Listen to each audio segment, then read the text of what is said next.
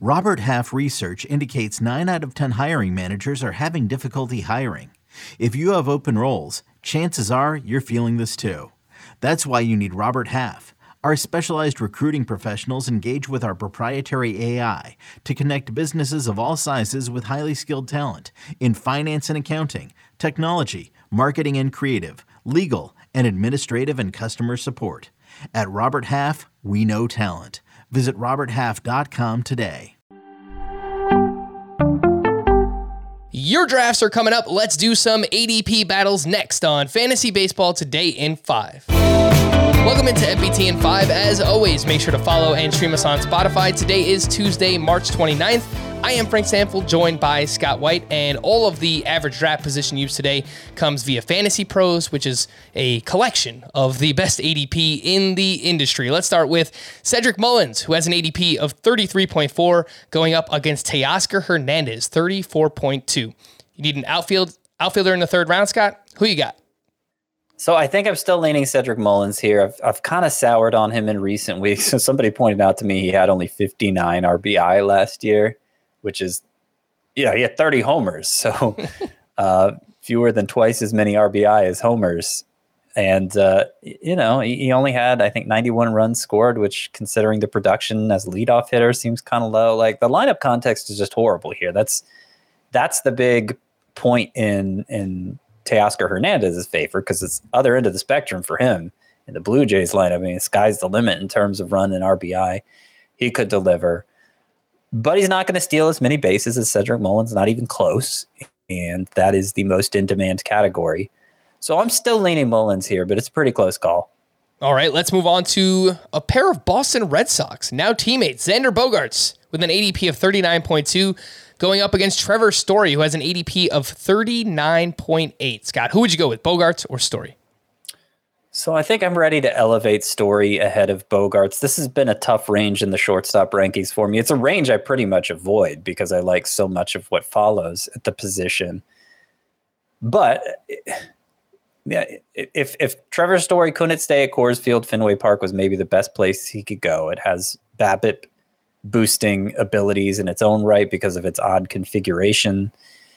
So that should help keep the batting average respectable, maybe even a plus for Trevor Story still. I think he remains a candidate for 30 homers in that ballpark, and he's going to provide steals in a way Bogaerts won't. Bogaerts is like the safe pick in this range of shortstops, which also includes like Corey Seager and Francisco Lindor, Tim Anderson. Bogaerts stands out as the safest of that group, but he might also be the lowest ceiling of that group. All right, let's take a look at some starting pitchers here, Scott. Julio Urias with an ADP of 27 versus Zack Wheeler with an ADP of 28.2. Urias last year, the lone 20-game winner in baseball. The underlying numbers don't like him as much. Zack Wheeler, dealing with the shoulder injury, was absolutely fantastic, Scott. Where do you go here, Urias versus Wheeler? Zack Wheeler. I haven't been scared off by this shoulder issue, which, by the way, his shoulder hasn't actually hurt since December. Because he had to shut down in December, it put him behind pace here for March, but he's not dealing with shoulder pain right now, and he's building up, and there have been no issues there. So I don't think it's anything to worry about. And before word of the shoulder came down, everybody was drafting him at least a round ahead of Julio Urias, so I don't see much reason to change that. Obviously, I mean, he showed, at least last year, Wheeler showed more strikeout potential than Urias ever does. And even if the shoulder limits his workload early in the season, I can't see who limits Wheeler's workload, I should say. I can't see Julio Urias approaching the 215 innings that like Wheeler did last year. So I still think Wheeler has more upside in terms of volume as well.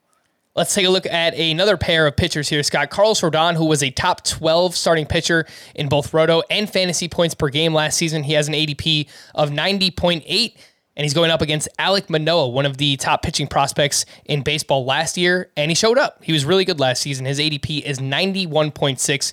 Who do you have here, Scott? Rodon versus Manoah. So Rodon last year had a 2.37 ERA, a .96 whip, and 12.6 K per nine. Compare that to Corbin Burns, a 2.43 ERA, 0.94 whip, 12.6 K per nine, virtually identical. I mean, leaving DeGrom out of it because he wasn't around for half the season, there was no pitcher on an inning per inning basis that really compared to Corbin Burns, except for Carlos Rodon. So if you're telling me the velocity's back, that he's over that dip we saw last September and the concerns that went along with that, and apparently it is because he's throwing 98 this spring, then I think Carlos Rodon needs to be treated more like an ace in fantasy, and I would definitely put him ahead of Alek Manoah, who has a skill set I like, but he has more to prove. All right. For more extensive fantasy baseball coverage, listen to the Fantasy Baseball Today podcast on Spotify, Apple Podcasts, Stitcher, your smart speakers, or anywhere else podcasts are found. And thanks for listening to Fantasy Baseball Today in 5. We'll be back again tomorrow morning. Bye-bye.